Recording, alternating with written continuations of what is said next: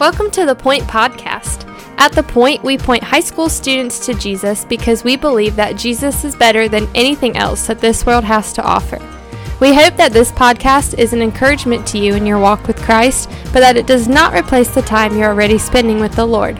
Thanks so much for listening, and here's our awesome high school youth pastor, my husband, Justin Kinley. Hey, what's up, students? Happy Friday to you. Man, hope that you're doing well and so excited to, to walk through this chapter of the Bible with you today. You, you know, we believe that all scripture is God breathed. Go, go read 2 Timothy chapter 3 that says that all scripture is breathed out by God and is useful for teaching, rebuking, correcting, and training up in righteousness. And so, what that means is from the first page of the Bible to the last page, it is all the Word of God. And that is absolutely true. So, all of it matters and has something to say to our hearts and lives. But, but uh, on the other hand of that, there are certain passages that are just so incredibly important um, to help us understand really the entirety of what God's Word is doing and what God is accomplishing. And 2 Samuel chapter 7 is one of these passages. It just is. It's one of those chapters that is so huge for how we read the Bible because it's here that we see God make a covenant with David.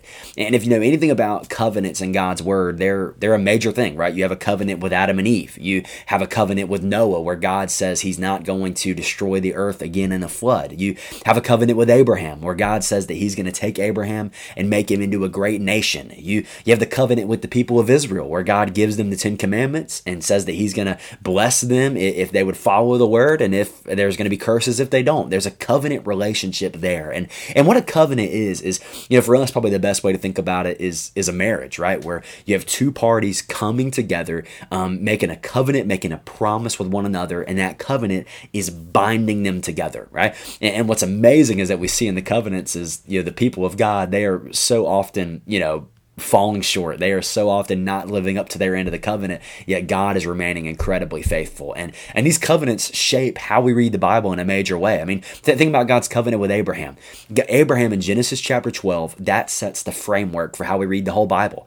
That, that God is going to make Abraham a great nation, i.e., Israel, right? Out of Israel, God is going to bring forth a blessing for all the world, i.e., Jesus, right? Like it's it, these covenants shape how we read all of God's word. And here, what we have is what we call the Davidic covenant, the, the covenant that God makes with David, where basically what God is saying to David is he is going to establish his throne forever and ever and ever. And I'm really tempted to just read the whole chapter, but I would encourage you to go read this on your own. And again, just just read through it slowly and look at what God promised promises to David. Look, look at what God is saying he's going to do to David. And then in verses 18 through the rest of the chapter, you get to see David's response to what God has promised him. It's this amazing chapter where, where God is saying to David that he is going to establish his throne forever. Now, now you say, Justin, why is this important? Why is this important? Because the reality of it is, is David is going to one day die, right? And, and, so, why is it important for God saying that His throne is going to be established forever?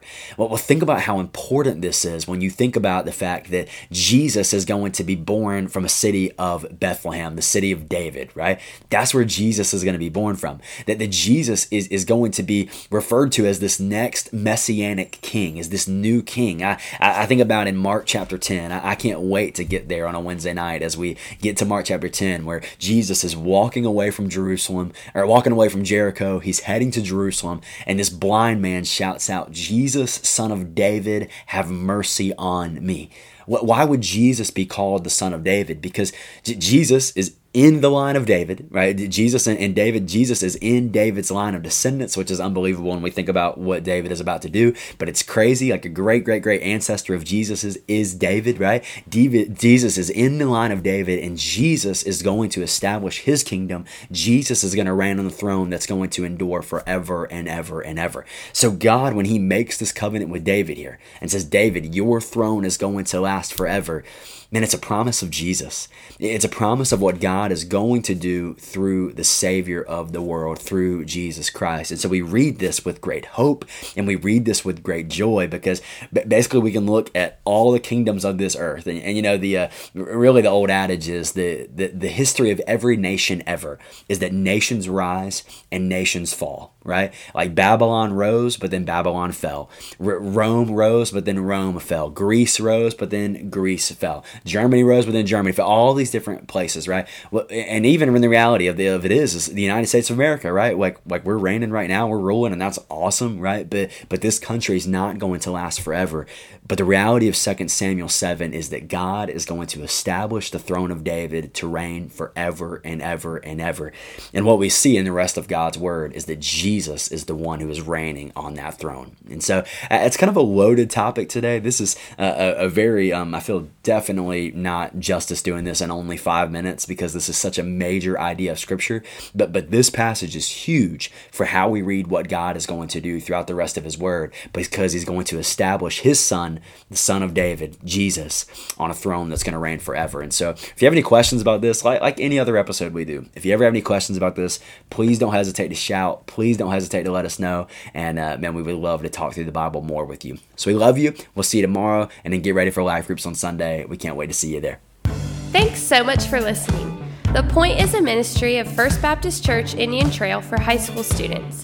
We offer life groups every Sunday morning at 8, 9:30, and 11 o'clock, and we meet on Wednesday nights at 6:15. For more information, you can go to our church's website at fbcit.org.